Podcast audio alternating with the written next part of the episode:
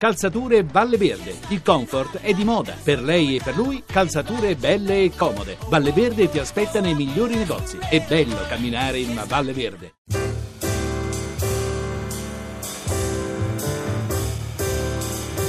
Pezzi da 90.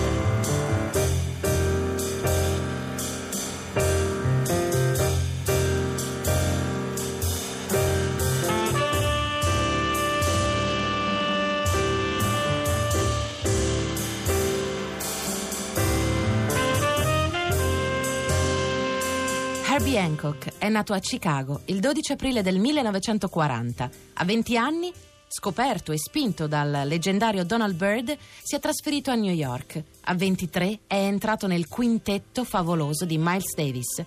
Da solista Herbie Hancock ha fatto più di 50 dischi, esordendo nel 1962 con Taking Off. Ha realizzato importantissime incursioni nel cinema, come la colonna sonora di Blow Up di Antonioni del 66, oppure quella di Round Midnight del 1986. Con Miles Davis, Herbie Hancock ha inciso dal 1963 al 1976 molti dischi, tra cui Seven Steps to Heaven, Miles Smiles, Miles in the Sky, In a Silent Way on the Corner. Da sideman ha suonato negli album di Donald Byrd, di Lee Morgan, di Quincy Jones, di Ron Carter, di Wayne Shorter, di Stevie Wonder, di Jacques DeJohnette, di Marcus Miller, di Jacopo Pastorius, tra i tantissimi.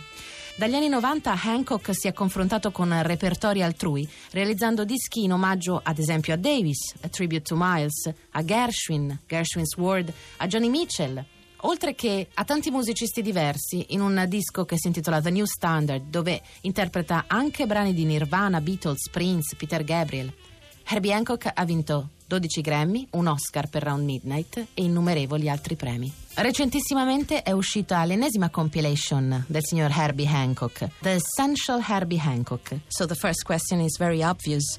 Um, how did you work to choose? Immaginiamo sia stato difficile scegliere questi pochi brani, ma fondamentali all'interno di una carriera così sterminata. Actually, um, because I was working on some other projects. Uh, in realtà, dal momento in cui stavo lavorando su altri progetti, sono stati i tipi della mia casa discografica ad assemblare il disco. Mi hanno spedito le loro idee e io le ho approvate. Quello che volevo era che ci fossero brani freschi, più recenti, non le solite mie cose strasentite da tutti. C'è anche una traccia live che non si trova altrove e questo lo rende un disco inusuale, non una delle solite compilation. So uh, we discussed how that could be done and um, I believe there, there's a, a live track on there. So that it's not just, I mean, a compilation. Effettivamente non è una compilation come quelle già uscite nel corso degli anni. Ad esempio c'è anche qualcosa dal disco ultimo dedicato alla grande Johnny Mitchell. Oh, absolutely. I mean, I actually uh, first met Johnny Mitchell when um, I was asked to Oh certo, l'ho incontrata la prima volta quando mi chiamarono a suonare sul suo Mingus, disco dedicato al grande bassista jazz. Credo fosse il 1979. La conosco da molti anni e tra noi, oltre che profonda amicizia, c'è un grande rispetto reciproco. And, and, um, respect for each other. Putting up reindeer and singing songs of joy. Nelle interviste durante gli anni, Mr. Hancock, lei dice che ha sempre teso a cercare luoghi musicali non confortevoli, come dice lei, uncomfortable, considerando il jazz il suo ambito più confortevole. Allora, tra i vari periodi del jazz che lei ha vissuto in prima persona, quale le è stato il più confortevole? None of it. no? No, because, because, uh... Nessuno. No, perché se è troppo facile significa che non stai lavorando abbastanza bene. Credo che per ogni progetto creativo in cui ci si butta debba sempre trattarsi di una sfida. Serve per creare spazio all'immaginazione, per lavorare al tuo meglio. In order to um, have room for the imagination to, to work at its best. E allora qual è stato il progetto jazz più difficile da affrontare? tutti, tutti sono stati diversi. Entriamo nel merito della sua carriera. In questo Best Of, il brano più vecchio è Watermelon Man, che risale al suo esordio del 1962 assieme a Dexter Gordon e a Freddie Hubbard. Che ricordi ha di quel momento e di quella registrazione? Dexter Gordon uh, is a, a, a musician that I've admired. I had admired for many years. I, I never dreamed that he would be um, on one of my records. So I was thrilled that he could make that record. And he had Al tempo Dexter Gordon era già un veterano che ammiravo da molto tempo, tanto che non avrei mai sperato di suonare con lui in un mio disco. Tra l'altro tornava in America proprio allora, dopo un periodo passato in Danimarca, cosa che neppure sapevo. Freddie Hubbard era uno di quelli che noi chiamavamo i giovani leoni del jazz. At that time, you know, people like Freddie Hubbard and Lee Morgan, Wayne Shorter, Uh, Lui, Lee Morgan e Wayne Shorter erano quelli che stavano tracciando una svolta nella storia del jazz per il futuro e io ventenne ero eccitatissimo, sapevo che sarebbe stato di grande ispirazione per me, stavo vivendo un sogno. So I was very excited to be able to also work with with, with Freddie and I, I knew that, that he would be a great inspiration to me since I was young too. So the whole thing was was um, um, a, a dream for me to be able to work with those musicians.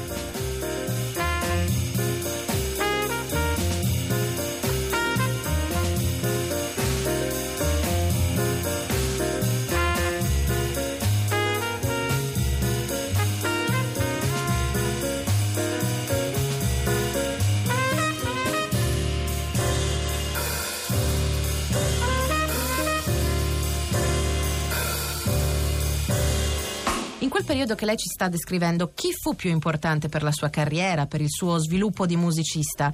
Donald Byrd, che la incoraggiò, oppure Miles Davis, che la chiamò di lì a poco a far parte del quintetto leggendario e cambiò di fatto la sua vita? They were both important because uh, Donald Byrd is the person that recognized in me the potential for, for talent. Furono entrambi importanti. Donald Byrd fu il primo che riconobbe in me il talento, la potenzialità, che si prese la briga di portarmi via dalla mia città di nascita, Chicago, per unirmi alla sua band a New York. Vissi addirittura nel suo appartamento per due anni e qualcosa in più. Fu lui che mi incoraggiò a fare il primo disco da solista, disco che poi tirò fuori una hit. Fu la versione di Watermelon Man, fatta da Mongo Santa Maria a diventare un successo e mi permise di guadagnare i primi soldi, perché finì in classifica, ma non solo in quella jazz, capisci? Mongo Santa Maria's recording of, of Watermelon Man, because his was a top 10 hit. Fu allora che mi decisi a comprare una macchina e fu Donald Byrd a suggerirmi di comprarmi una macchina stupenda, la AC Cobra. Ce l'ho ancora quella macchina e ora vale tantissimi soldi, molti di più di quelli che spesi allora. And I bought that car and I still have it today. Really? And it's, it's worth a lot more money than what I paid for it then.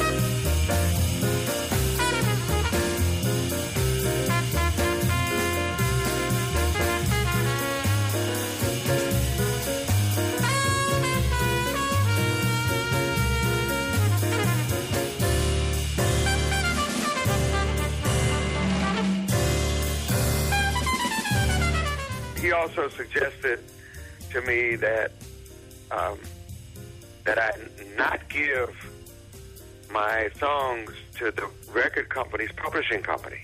Ma Bird fece anche altro. Mi suggerì di non farmi rubare le canzoni dai discografici. Tieniti le tue edizioni, disse. E io gli dissi: E se loro fanno comunque il disco, ricordati che non devi essere solo l'autore delle canzoni, ma anche proprietario delle edizioni. Così guadagnerai il doppio. Seguì il suo suggerimento e quando la compagnia mi disse: No, non puoi averle, non puoi fare tutto da solo. Se insisti, allora non ti pubblicheremo il disco. A questo punto io mi alzai e dissi: Ok, allora niente disco. Mentre mi dirigevo verso la porta, mi chiamarono in indietro. Ok, puoi creare la tua società di edizioni. È stato importantissimo, non solo per i soldi, ma per il controllo delle mie canzoni.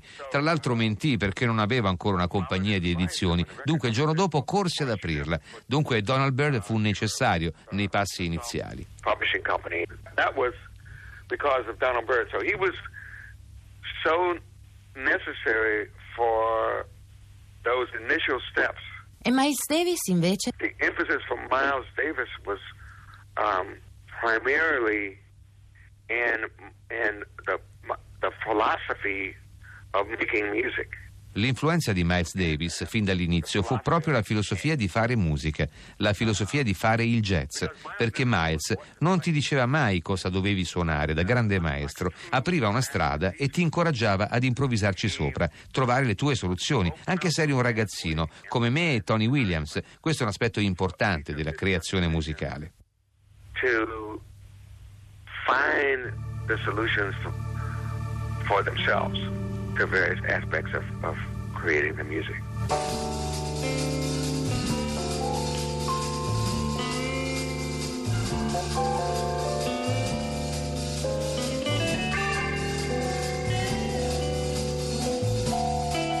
Mr. Hancock, che cosa ha fatto veramente Miles Davis e tutta la generazione di Miles Davis che lei ha conosciuto così bene, oltre effettivamente a inventare una nuova forma di musica?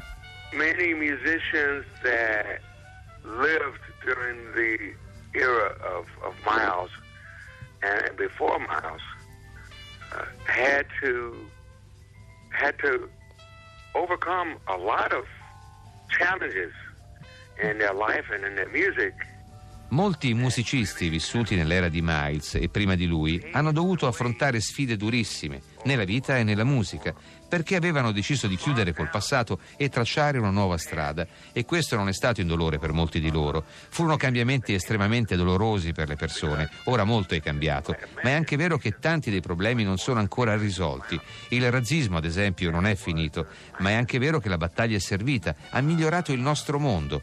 Una delle prove di questo cambiamento è sotto gli occhi di tutti. Oggi c'è un candidato alla presidenza afroamericano, io stesso non l'avrei mai sperato, mai. Ricordo un racconto di Miles. Una volta se ne stava fuori da un locale dove doveva suonare, stava parlando con una signora bianca. Arrivò la polizia e gli disse di venire fuori di lì. Lui non lo fece perché era suo diritto star fuori dal posto dove avrebbe dovuto suonare e la polizia lo picchiò. Miles ne aveva a bizzeffe di storie del genere che neppure ha mai raccontato pubblicamente. Questa finì sui giornali. Al tempo ero forse al college. But this was a public one. And it, it, created a big headline in, the newspaper back then. That was before I, I came to New York. I was probably in college when, when all that happened. Abbiamo di fronte Harvey Hancock e non possiamo fargli una domanda da un milione di dollari, anche se è un po' difficile a dire la verità. Vorremmo sapere da lei il futuro del jazz. In che direzione va il jazz e soprattutto la sua culla? Sono sempre gli Stati Uniti o qualcosa è cambiato? I really can't answer that question because uh, I do know that jazz has uh, Non so proprio cosa rispondere. Il jazz ormai è una musica globale. È nato dall'esperienza degli afroamericani, ma essendo frutto del sentimento più profondo dell'animo umano, del nostro cuore, è qualcosa che appartiene a tutti, non solo agli afroamericani. Il jazz per me è la capacità di superare le peggiori circostanze e trasformarle in qualcosa di positivo, di creativo, trasformare il veleno in medicina, con lo stesso spirito con cui agli esordi nacque come risposta alla schiavitù. Per questo il jazz attrae persone da tutto il mondo e soprattutto crea delle partnership sempre migliori. Così oggi ci sono più innovatori e creativi che arrivano da tanti paesi diversi, musicisti straordinari. Saranno loro a fare il prossimo passo verso il futuro. And so now there are, um, are major innovators and cre- creators of, of, of jazz from various countries that you know that are, amazing musicians that will be moving the music forward in, into the future.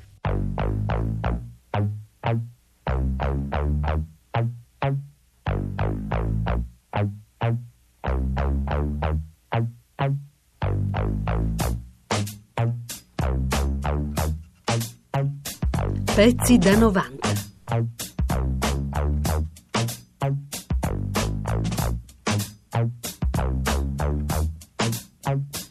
Pezzi da 90.rai.it